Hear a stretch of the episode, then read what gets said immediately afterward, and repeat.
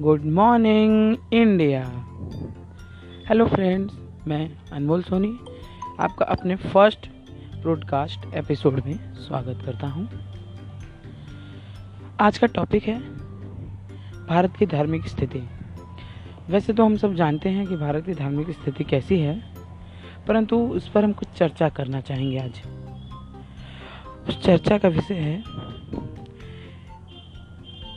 एकता। लोग कहते हैं कि एकता में शक्ति है, परंतु भारत की स्थिति आप देख सकते हैं। भारत में हर जगह अनेकता है। आज ये कोरोना काल चल रहा है। भले ही लोगों ने एकता दिखाई हो, भारत सरकार ने भी और सभी राज्य सरकारों ने भी सबका सहयोग किया। लॉकडाउन में बहुत सारे लोगों के पास खाने के लिए रोटी नहीं थी, रहने के लिए घर नहीं था, पहनने के लिए कपड़े नहीं थे, परंतु सरकार की और जनता की मदद से उन्हें लॉकडाउन में कोई तकलीफ़ नहीं हुआ। आज हमारा देश कोरोना जैसी महामारी से लड़ रहा है।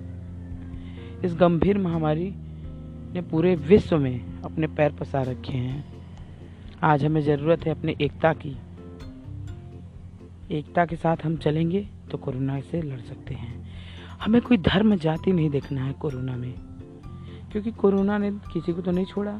उसने ना ये देखा कि वो हिंदू है या मुस्लिम है या सिख है या ईसाई है। उसने देखा कि वो बस इंसान है। कोरोना सबको हुआ। तो हमें भी ये नहीं देखना है कि जिस व्यक्ति को कोरोना हुआ है, वो हिंदू है, मुस्लिम है, सिख है या ईसाई है।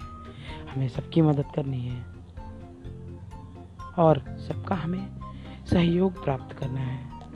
हम जब तक अपने सहयोग से एकता नहीं बनाएँगे, तब तक हमारे देश की धार्मिक स्थिति ऐसी ही रहेगी।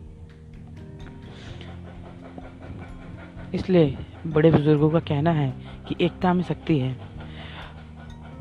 अवश्य ही एकता में शक्ति है। मैं आपको एक कथा सुनाता हूँ।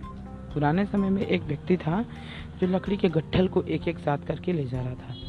तो एक एक करके वो ले जाता तो वो गिर जाते। हैं तो एक वृद्ध व्यक्ति आए और उन्हें समझाया कि नहीं बेटा, आप इन सबको एक में बाँध कर ले जाइए तो ये एक साथ पूरे चले जाएँगे। तब उसने बांधा और उसे ले गया। तब उसे पता चला कि एकता में शक्ति है। जब पाँचों लट्ठे एक आपस में जुड़ गए, तब वो एक साथ चले गए। इसी प्रकार कहते हैं ना, पाँचों उंगलियाँ बराबर नहीं होती तो कभी सुख तो कभी दुख लगा रहता है। हमें कभी भी विचलित नहीं होना चाहिए। आज इस कोरोना जैसी महामारी से हमारा देश लड़ रहा है। हज़ारों लाखों, करोड़ों लोगों को कोरोना हो रहा है। कईयों के पास खाने के लिए पैसे नहीं है। सॉरी